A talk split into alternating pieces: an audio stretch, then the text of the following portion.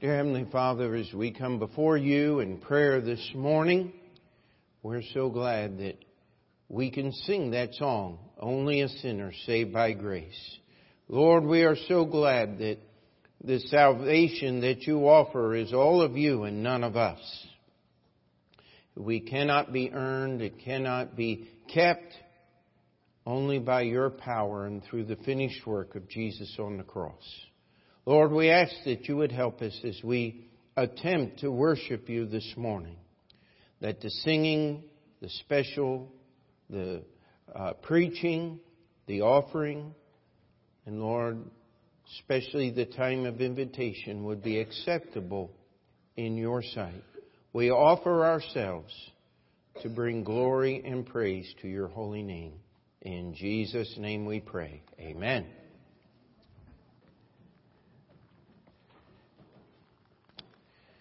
And I'd like to call your attention to the verses printed on the banners once again.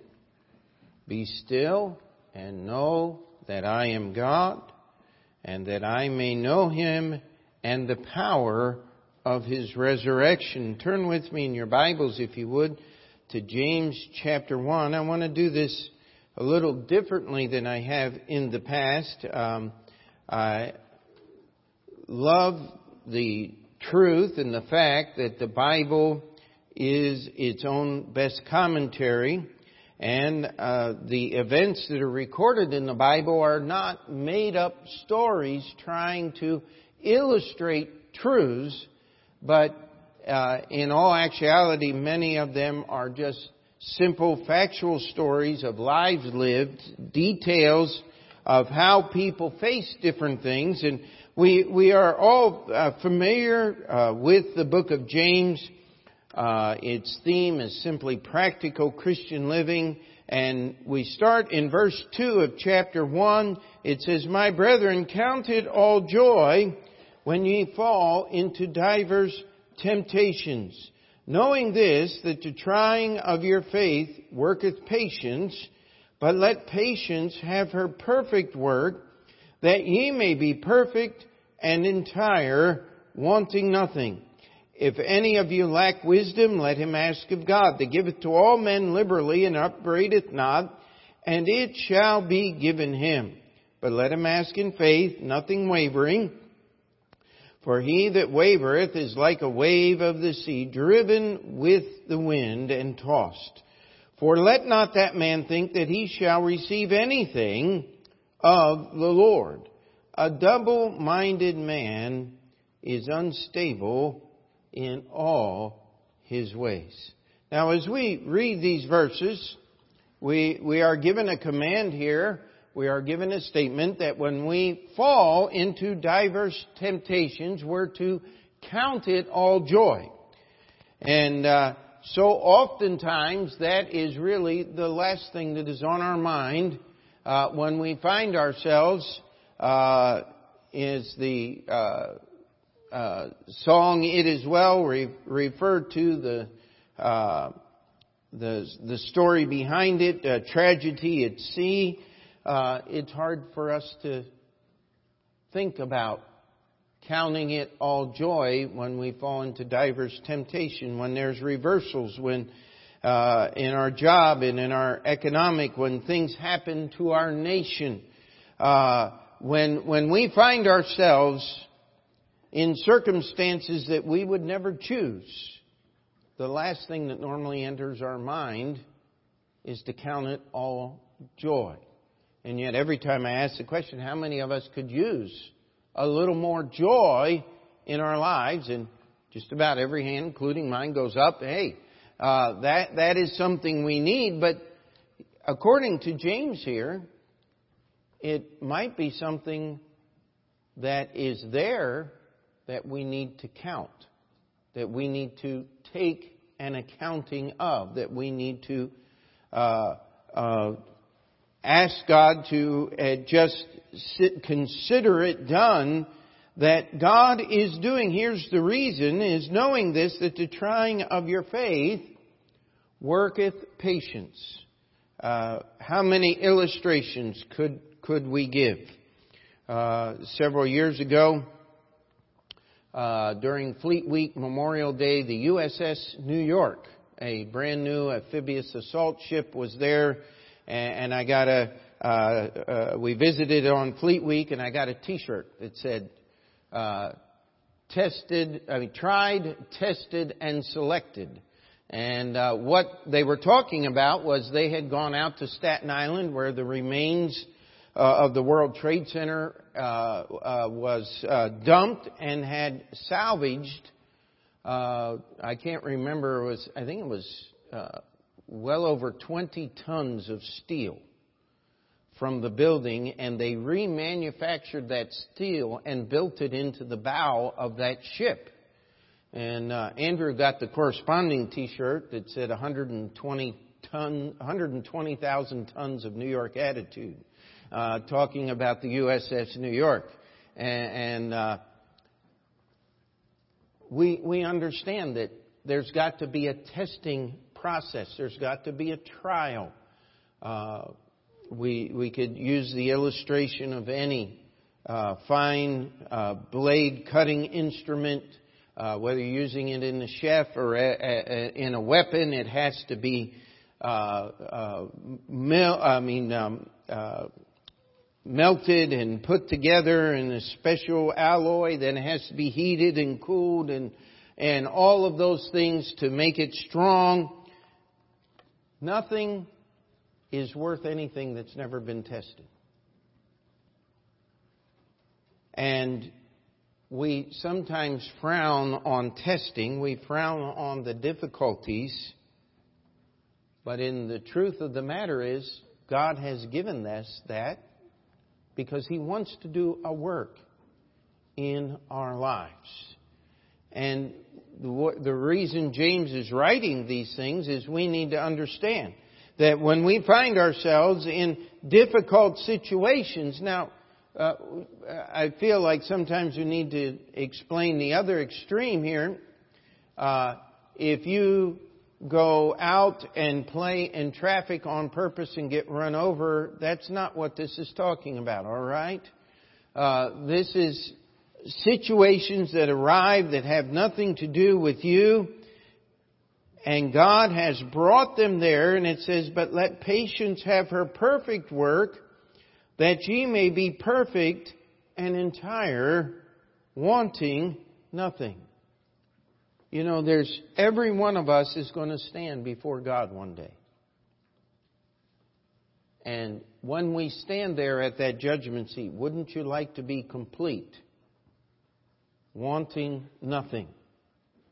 That the, the word perfect just simply means no parts lacking.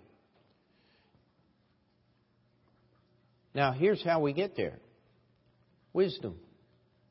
That's the next verse. We need wisdom. Wisdom is not knowledge. Wisdom is knowing what to do with knowledge. Uh, knowledge can be a very dangerous thing, can it not? And just knowledge by itself, the Bible tells us that it puffeth up. If you've met someone that knows a lot of stuff, and the first thing that they really know, most of them, is that they know a lot of stuff. Uh, I met a guy one time, he said, I, have come up with answers to questions that you're not even smart enough to ask. Uh, well, okay, that, that may be very true. Uh, but we'll leave you keep your questions and your answers because what I'm interested in is learning how to serve God. Amen. Learning how to live for Him. What we need is wisdom, and there's only one place you can get wisdom. It comes from God. Now, some of the most misunderstood verses in our Bible along this line, it says, But let him ask in faith, nothing wavering. And so somebody came up with the idea that, uh, okay, God, I really, really believe you're going to do it this time. That's, that's not what it's talking about. What is faith? Remember last year's sermons? Hope you remember last year's sermons, right? Faith cometh by hearing, and hearing by the Word of God. Faith is believing God's word to the point of obedience. So, when I'm asking in faith, I am asking according to God's words. Amen? And nothing wavering means I'm not going to change what I'm doing or the course of my life. So how many times have we tried to do something for the Lord and you waver and you quit? And that's what the Bible says. Let not that man think that he shall receive anything of the Lord. And the next verse is a double reminder here uh, uh, actually, it says a double-minded man is unstable in all his ways. Now, be honest this morning. How many of you have ever had an argument with yourself?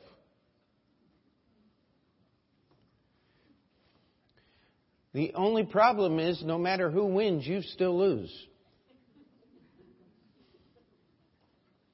Right?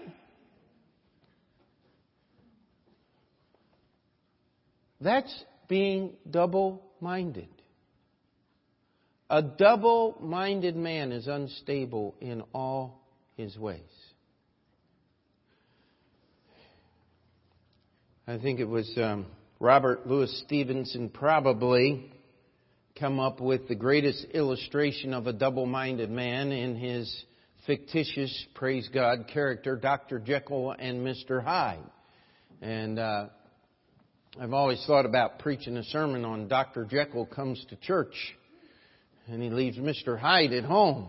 Uh, but the point that we're trying to make here is this idea of being double minded is what stops you from serving God.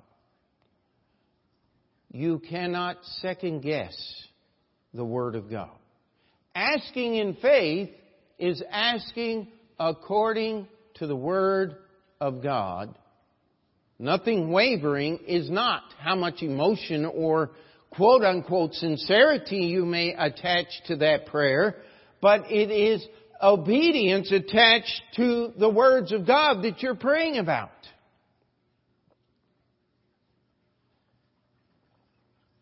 And sometimes we get double thinking and we, one minute we're one way, the other minute we're another way. And uh, the world has a fascination with the term schizophrenia, uh, meaning that you have more than one personality. Oh, the Bible addressed that a long time ago. It's just simply being called double minded. Now, how well you define that is how much time you spend arguing with yourself and being back and forth and trying to. Uh, I think a president coined the term compartmentalization. If anybody will remember that. Uh, I can be the most immoral man in the United States one minute and a good president the next. Uh, double mindedness. And it destroys us. It, it keeps, it makes everything we do ineffective. And it's one of the greatest battles we have to face because we do have, if you're here today and you're saved, you have the Holy Spirit of God living in you. And you still have that old sin nature that you inherited from Adam, that dead spirit that you're dragging around. And they battle with each other. And we've got to fight that battle.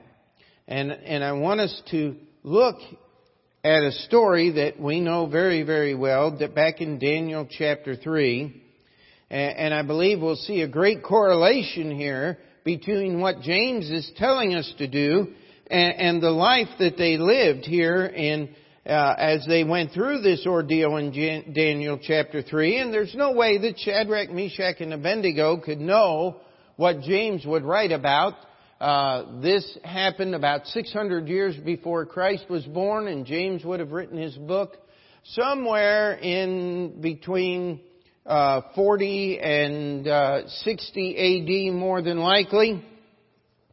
And so there's no connection whatsoever except all scripture is given by inspiration of God and is profitable for doctrine, for reproof, for correction, for instruction in righteousness, that the man of God may be perfect, thoroughly furnished unto all good works. You see, did Shadrach, Meshach, and Abednego find themselves in the midst of diverse temptations? Hello? Yes? No? Maybe? Absolutely! Let's read the story here. Nebuchadnezzar the king made an image of gold whose height was three score cubits. That's about 90 feet tall. And the breadth of it, six cubits. So it's nine foot wide and 90 foot tall. And he set it up in the plain of Dura in the province of Babylon. Now imagine how much gold it would take to make a statue nine stories tall. But it was only about nine feet in circumference, in, in diameter. Uh, when I stretch out my arms, that's about six. So half that again. Uh, th- that was a strange looking image. And, and uh, Nebuchadnezzar, verse 2, then Nebuchadnezzar the king sent to gather together the princes, the governors, and the captains, the judges, the treasurers, the counselors, the sheriffs, and all the rulers of the provinces to come to the dedication of the image which Nebuchadnezzar the king had set up. Then the princes, the governors and captains, the judges, the treasurers, the counselors, the sheriffs, and all the rulers of the provinces were gathered together unto the dedication of the image that Nebuchadnezzar the king had set up, and they stood before the image that Nebuchadnezzar had set up. Then an herald cried aloud, To you it is commanded, O people, nations, and languages, that at what time ye hear the sound of the cornet, flute, harp, sackbut, psaltery, dulcimer, and all kinds of music, ye fall down and worship the golden image that Nebuchadnezzar the king hath set up. And whoso falleth not down and worshipeth the same, I mean, sorry, and whoso falleth not down and worshipeth shall the same hour be cast into the midst of a burning fiery furnace. So here's the king's command. He sets up this statue, 90 foot tall, solid gold, and he commands all of the people that are important, all of the rulers, the sheriffs, the counselors, anybody that has any position in the government of his kingdom, and he gathers them all together here to worship and dedicate this image that he set up. Now this is just my opinion, but uh, how many of you believe with me that the face on the top of the image looks strangely familiar to Nebuchadnezzar?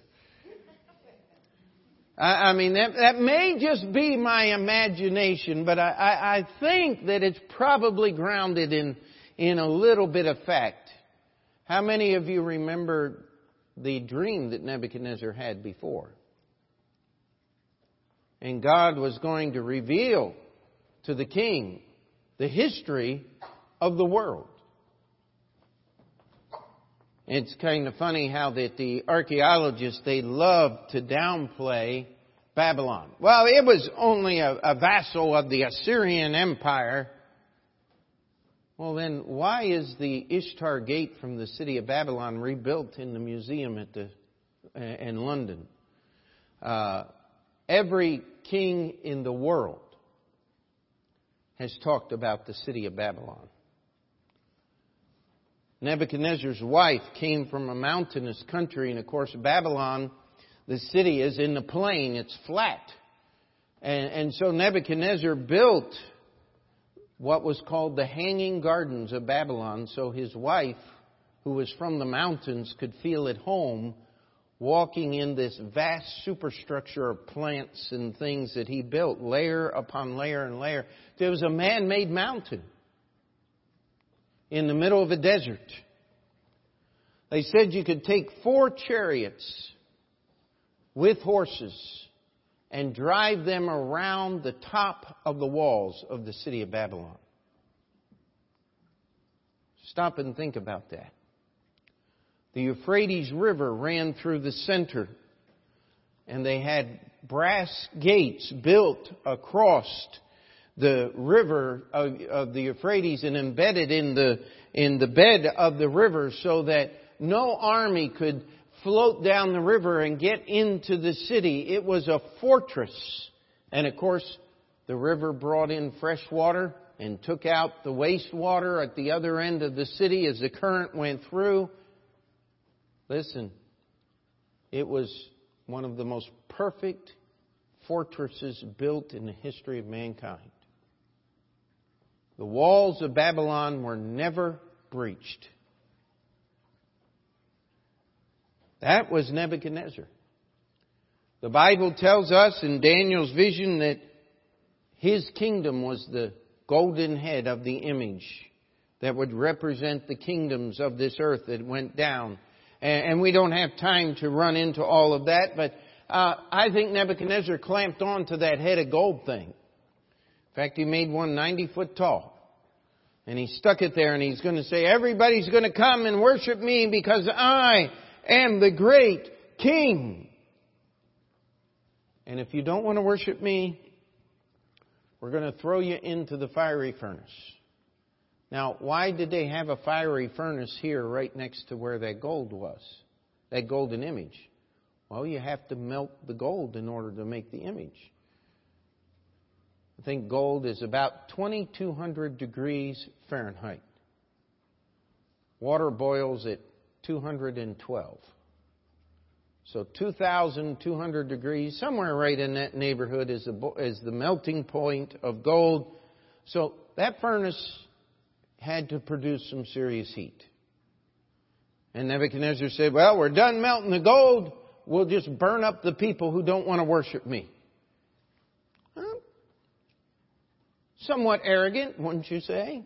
Uh, God took care of that in chapter 4. But I want you to understand a few things. Did Shadrach, Meshach, and Abednego put themselves in harm's way? Did they cause this problem? No. It was Daniel, after interpreting Nebuchadnezzar's dream, read the last verse of chapter 2 here. It says, Then Daniel requested of the king, and he set Shadrach, Meshach, and Abednego over the affairs of the providence of Babylon. But Daniel sat in the gate of the king. So Daniel was there in the gate of the king. But Daniel had asked Nebuchadnezzar to promote Shadrach, Meshach, and Abednego. Now, how many of you know what happens at work when somebody gets a special promotion not based on their own merit? It's called jealousy, isn't it?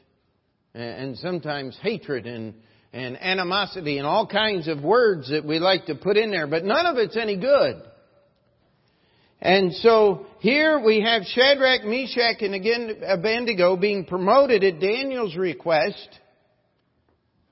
It was Daniel's interpretation in Nebuchadnezzar's dream that gave Nebuchadnezzar the idea to make this image of gold. Nebuchadnezzar was worshiping himself. The only problem was Shadrach, Meshach, and Abednego had made that same covenant David did, uh, Daniel did in chapter 1 that they would not defile themselves with the king's meat. In spite of the fact that Jerusalem was destroyed, the temple was laid waste, they were going to worship God. So they were doing what was right, and all of a sudden, they found themselves in the midst of diverse temptations. All they had to do was bow the knee, and nothing would happen. Except they would break God's words. And we have a way of justifying things that break God's words, don't we? It, it's okay. No, it's not okay. These three men understood. And so the edict was given. Shadrach, Meshach, and Abednego were there. They had to be there. They knew what was coming, and they said, what we're going to do is we're going to honor God first. They refused to bow to the temptation, knowing that the result of that might end up with a visit to the fiery furnace. Verse 8, Wherefore at that time certain Chaldeans came near and accused the Jews. Does that sound like jealousy? Hatred? Here we have these Jews in charge of the providence of Babylon. You didn't even pick us Chaldeans. This is our city. And they won't even bow down to and obey the word of the king. And so they go on and, and Nebuchadnezzar calls them. In verse 13 we see that Nebuchadnezzar's already upset. Then Nebuchadnezzar in his rage and fury commanded to bring Shadrach, Meshach, and Abednego. Then they brought these men before the king. Now look at verse 16. Nebuchadnezzar tells them, listen, maybe it was a misunderstanding, maybe you didn't hear. I'm not going to worry about why you didn't do it the first time. I'm going to give you a second chance because I'm such a nice guy. And look at verse 16. Shadrach, Meshach, and Abednego answered and said to the king, O Nebuchadnezzar, we are not careful to answer thee in this matter. You know what they said? We're not choosing our words carefully. We're, we're not going to be uh, trying to make this anything less than what it is. We're not going to do it. We have chosen to obey God rather than you. Now look at the next verse. If it be so, our God whom we serve is able to deliver us from the burning fiery furnace, and he will deliver us out of thy hand, O king. But if not, be it known unto thee, O king, that we will not serve thy gods, nor worship the golden image which thou hast set up. Now that's pretty rude, isn't it? They said, King, we're not picking our words carefully. Our God is able to deliver us. But we want you to know we are going on record that if He doesn't, we're still not doing it. If we burn up in the fiery furnace, that's fine. Because we would rather die than obey and worship your false God that you have set up. Well, they'd passed the first test. Amen. Now comes the second one as you can see the veins popping out on Nebuchadnezzar's face.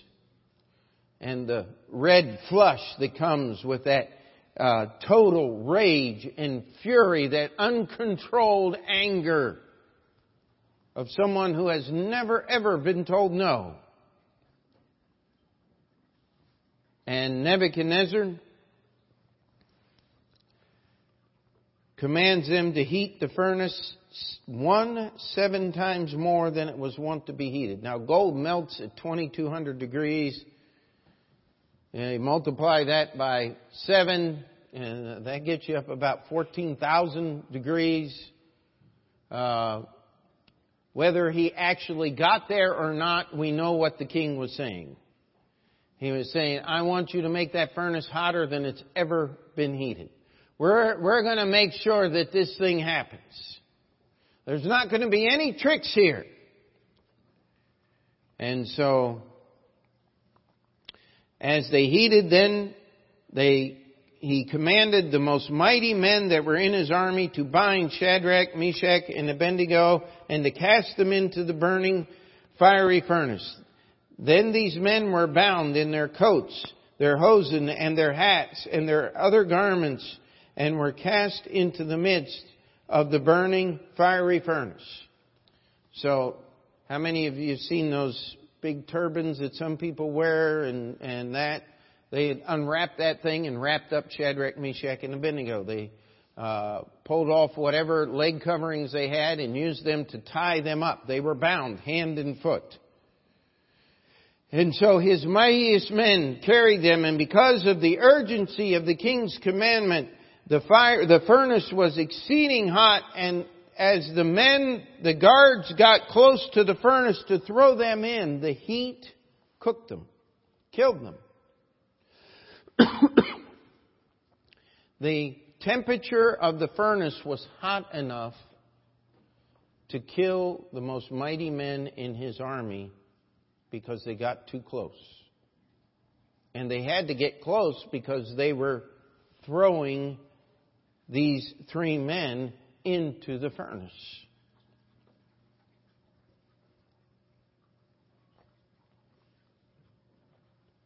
They fell down, let's read it here. Verse 23, and these three men, Shadrach, Meshach, and Abednego, fell down into the midst of the burning fiery furnace.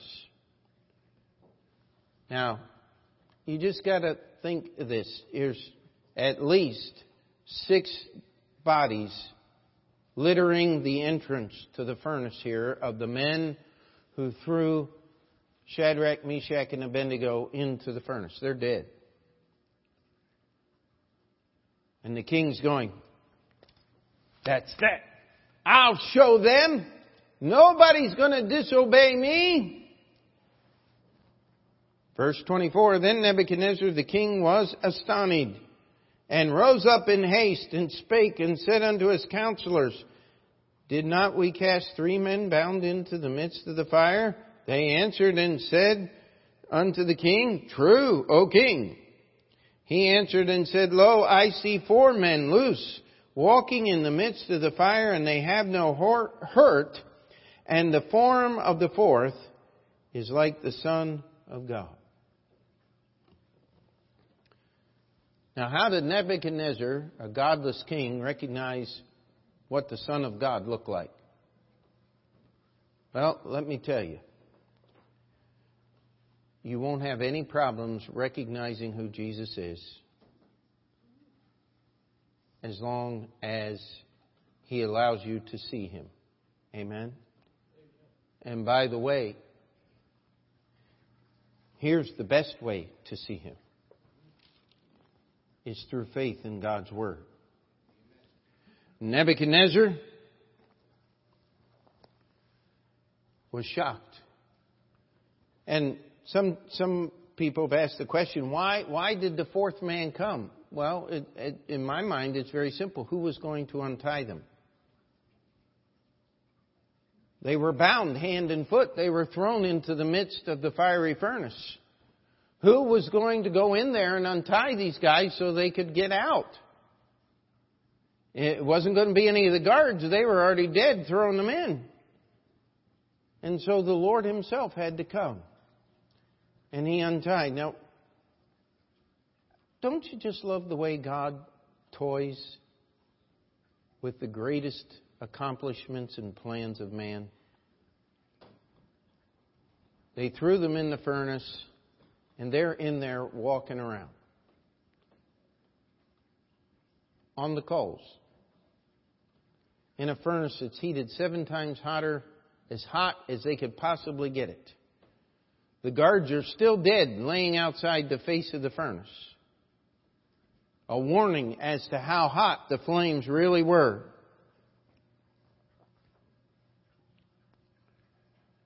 You see, God works when He will get glory from it. Amen. It was Nebuchadnezzar that had actually issued the challenge to God earlier in the chapter. I think it's verse 15. He said, uh, Who is that God that shall deliver you out of my hands? He said, I, am going to I'm going to show you guys something. I'm going to prove how great I am. You're not going to defy me. And yet, they were inside, walking around. Now, wouldn't that, wouldn't that be absolutely an incredible experience? But let me ask you a question. Would you want to go through what Shadrach, Meshach, and Abednego went through to get there? Because they didn't know what was going to happen. See, you and I, we know what was going to happen. We read the story. But Shadrach, Meshach, and Abednego had no idea what was going on as they were being tied up. They could feel the heat as, as they were getting closer and closer to the flames. But God protected them and they were never hurt. We say amen to that. And so Nebuchadnezzar comes close and he asks Shadrach, Meshach, and Abednego, Ye servants of the Most High God, come forth and come hither. Now he's always used to commanding. But he didn't say anything to that fourth guy now, did he? He didn't want him coming out of that furnace. But he recognized something here. He said, I got a high God out there, 90 foot high, that's high. He said, but you guys serve the Most High God. And they examined them. In verse 28, then Nebuchadnezzar spake and said, Blessed be the God of Shadrach, Meshach, and Abednego, who hath sent his angel and delivered his servants that trusted in him, and have changed the king's word, and yielded their bodies that they might not serve nor worship any God except their own God. Therefore I make a decree that every people, nation, language which speak anything amiss against the God of Shadrach, Meshach, and Abednego shall be cut in pieces, and their house shall be made a dunghill, because there is no other God that can deliver after this sort. Then the king promoted Shadrach, Meshach, and Abednego in the providence of Babylon. God was doing many things here. But I want to challenge you.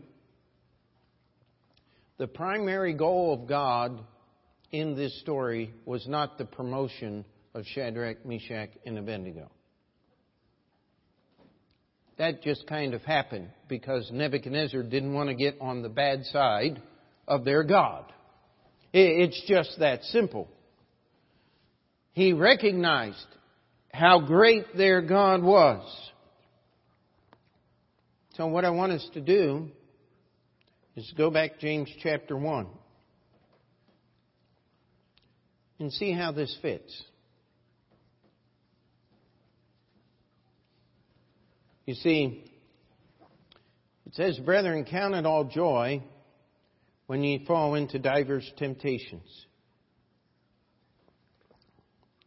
I want to remind you that Shadrach, Meshach, and Abednego did nothing to bring this situation upon themselves except to obey the words of God. It was Nebuchadnezzar, it was the jealous Chaldeans there in the city who didn't get the promotions that they got. They, they were the ones that put Shadrach, Meshach, and Abednego in the limelight. They did not run from the issue. They did not try to file some kind of complaint and, and religious discrimination suit. They simply kept doing what they were supposed to do. They were the servants of Nebuchadnezzar. He said, Come, they came. They stopped obeying Nebuchadnezzar when Nebuchadnezzar demanded that they stop obeying God. That's a pretty good rule for life now, isn't it? keep us out of a lot of trouble.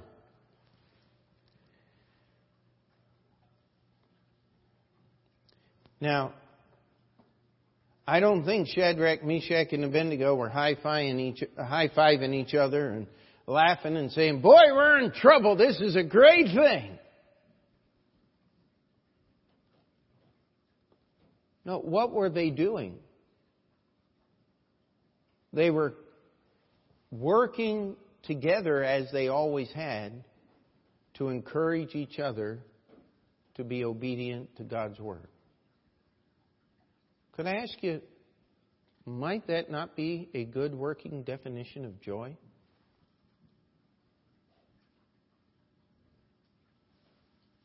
of being able to obey God's Word in the fact that everything around us is not obeying God's Word? Hello? Amen? You see, they knew that God could deliver them. They knew the God of Israel was greater than the fiery furnace. And they wanted to tell Nebuchadnezzar that, and they did. But they say, but they also said, even if God doesn't deliver us, we're going to still be faithful to God. No matter what. They had no idea what God was going to do. Could I suggest to you that they may have been knowing this, that the trying of your faith worketh patience, but let patience have her perfect work, that ye may be perfect and entire, wanting nothing. They, they understood that there was one thing to do. The temptation was to disobey God, was to uh, uh, worship false gods, and they refused to do that. They counseled together. They they encouraged one another. They said, "We're just going to be obedient to God's word. We have no idea what God is going to do. He can deliver us. He can let us burn." But we're still going to count it joy to be obedient to God's word and not worship any other false gods. So that kind of attitude might help at work on Monday morning or wherever we are. Is to just simply understand that the greatest joy of the Christian is to obey God's word, isn't it? Isn't that what the Bible says in Hebrews about Jesus, who for the joy that was set before him endured the cross, despising the shame? It was that obedience that gives us our salvation. It's that obedience that protects us. It's that obedience that is, is what God seeks. We talk about a worship service, but real worship includes real obedience. Otherwise, it's not real worship. That's why so much of what goes on today is geared to making you feel things and have an emotional attachment to whatever is going on because there's no other reality to it. But that's not the way the Bible is supposed to be lived. Amen? The Bible wants simple, honest, life changing obedience to God's Word. And the more obedient you are to God's Word, the more able we are to resist the temptations that fall on us from this world, and the better we bear up under the trials and the difficult times. We say amen to that? Now, the next verse is If any of you lack wisdom, let him ask of God to give it to all men up liberally and upbraideth not, and it shall be given him. Shadrach, Meshach, and Abednego did not have a copy of the Bible they could carry with them. In fact, anything that they might have had would have been taken from them when they started Nebuchadnezzar's college for training to work in the government of Babylon. The only thing they had was what they had learned as young people in the city of Jerusalem. They held on to God's Word very tightly. See, God will never scold you for asking wisdom. God will never be upset with you for saying, I don't know what to do. How many of you got in trouble for saying, I don't know what to do? I mean, we all do. If you've got a teacher, it's in the book. Right? If you work in a very technical uh, type of, of work, they'll tell you it's in the training manual. It's it's in the it's in the shop manual. It's in the instructions on how to assemble this. Well, God says you can always come and ask in wisdom. But you got to ask in faith, nothing wavering. And then the double rejoinder of the, the double minded man is, is unstable in all his ways. Now, if they had got looking at the fiery furnace and got thinking about their own personal safety, do you think that would qualify as double mindedness? Uh, absolutely. And they would have failed the test. You see, they didn't know what God was going to do. And they certainly needed wisdom. And that wisdom showed up in the personal pre incarnate appearance of Jesus Christ to untie them.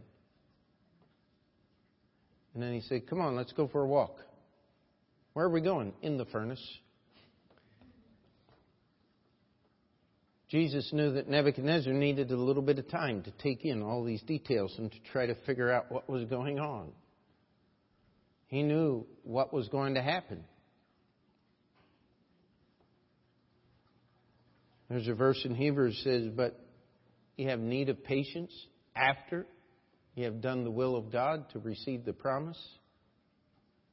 I mean, the first thing I would have been wanting to do is those things were untied is I was wanting to bolt for the door. How about you? Well, that wasn't God's plan. He said, You just stay right here, right in the fire. And Nebuchadnezzar called them out.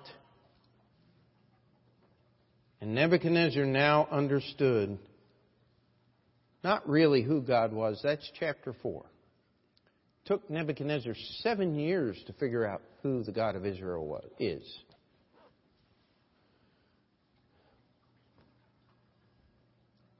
But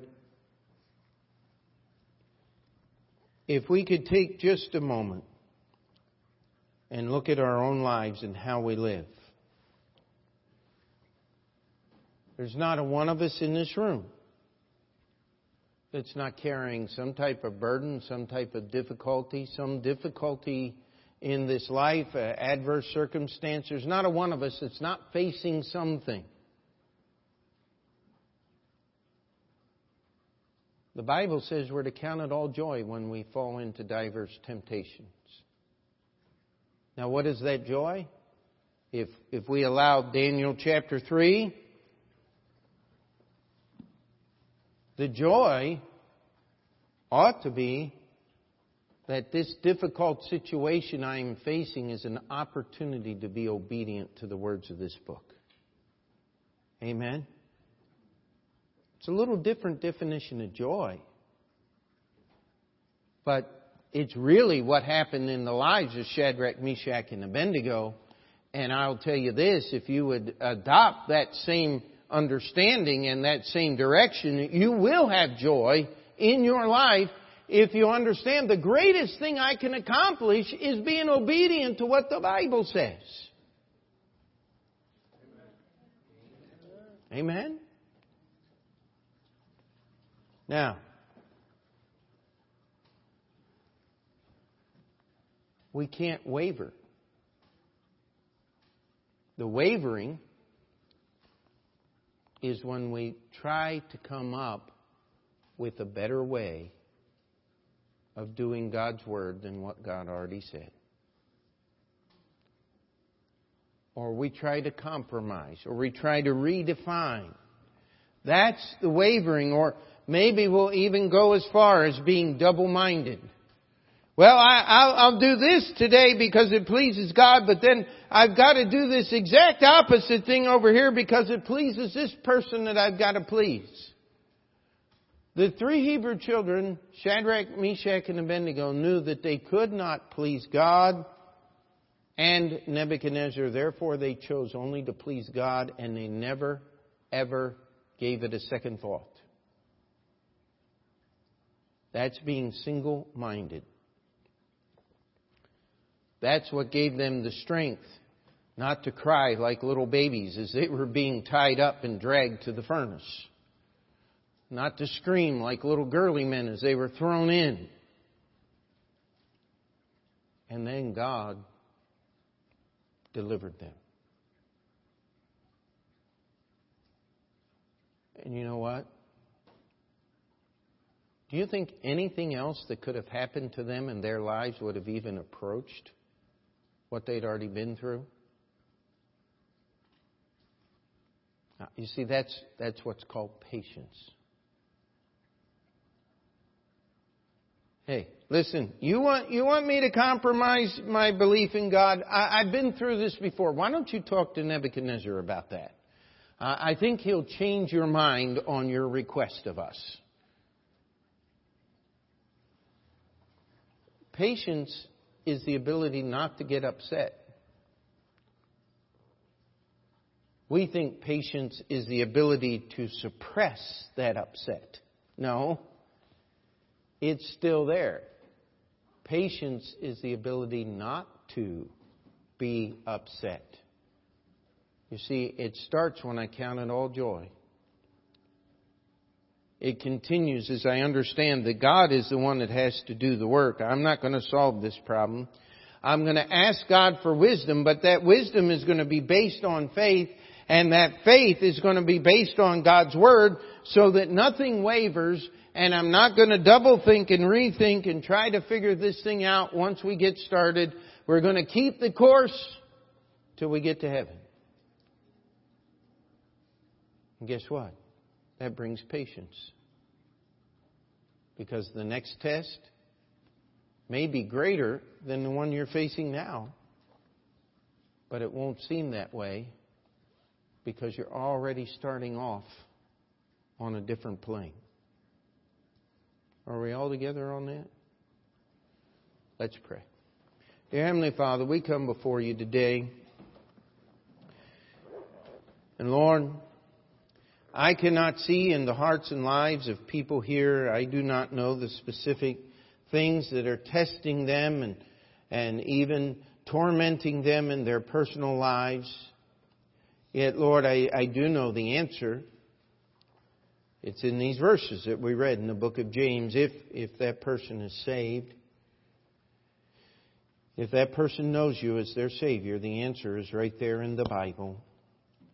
Lord, I just pray that we would submit to the authority and the direction of your word and ask you to work in hearts and lives that you may be lifted up and glorified, even in the eyes of those that are unsaved around us. In your name we pray. Amen. As Andrew comes to lead in the hymn of invitation, if you need to come and pray, the altar is open.